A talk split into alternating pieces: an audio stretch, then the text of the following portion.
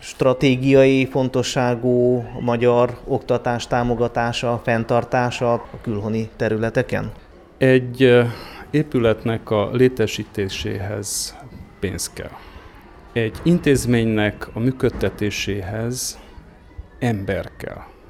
Viszont ahhoz, hogy egy nemzet megmaradjon, az épületekben működő intézményekben lelkek kell legyenek, és a magyar állam, az egész magyar nép annak az elvnek a mentén, hogy minden magyar, minden magyarért felelős, természetesen megejti azokat a tervezéseket, és vállalja azokat az áldozatokat, anyagi áldozatokat, amelyek szükségesek, hogy ezek teljesüljenek. Ha a jelenlegi Magyarország államhatárain kívül vannak, az elvnek megfelelően természetesen hozzájárulunk mindazokon a pontokon, mindazokhoz a folyamatokhoz, mindazokhoz az intézményekhez, mindazokhoz a törekvésekhez, amelyek azt szolgálják, hogy a magyar közösség épüljön és fejlődjön. A szorványban vagy a szorványosodó vidékeken működő oktatási intézmények, magyar közösségek nagyobb támogatásra szorulnak, mint a több vidéken lévők? Még az utódállamoknak a vezetése is ezként mérlegeli.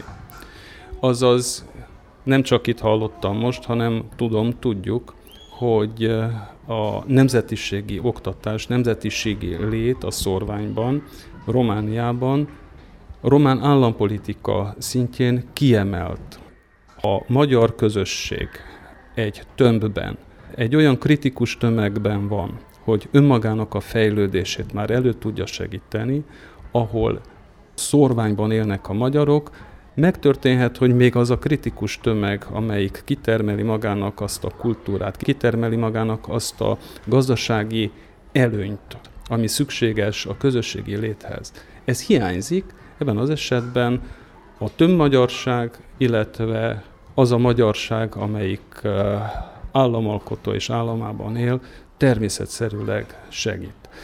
Ez nem azt jelenti, hogy a magyar kormánynak a törekvései akár párhuzamosak, vagy akár kereszteznék a román állam, vagy akár a helyi hatóságok, önkormányzatoknak a munkáját, hanem egy olyan európai Kárpát-medencei szinergia, amely példa lehet akár a föld bármelyik pontján. Spír Tünde, a Csiki Gergely Főgimnázium igazgatója, az iskolánk még az ősszel pályázott azért, hogy a bentlakásban bizonyos munkálatokat el tudjunk végezni, és ezért az Emberi Erőforrások Minisztériumától kaptunk támogatást. És úgy gondoltuk, hogy azok, akik egy picit ebben segítettek, meg is nézzék, hogy mit tudtunk mi ezzel a támogatással kezdeni. Ezért meghívtuk iskolánkba Lőrinci Zoltán államtitkár urat és Balázs Attila főosztályvezetőt, hogy megnézzék, hogy itt hogy folyik a munka az iskolában, van, hogy folyik a munka bentlakásba,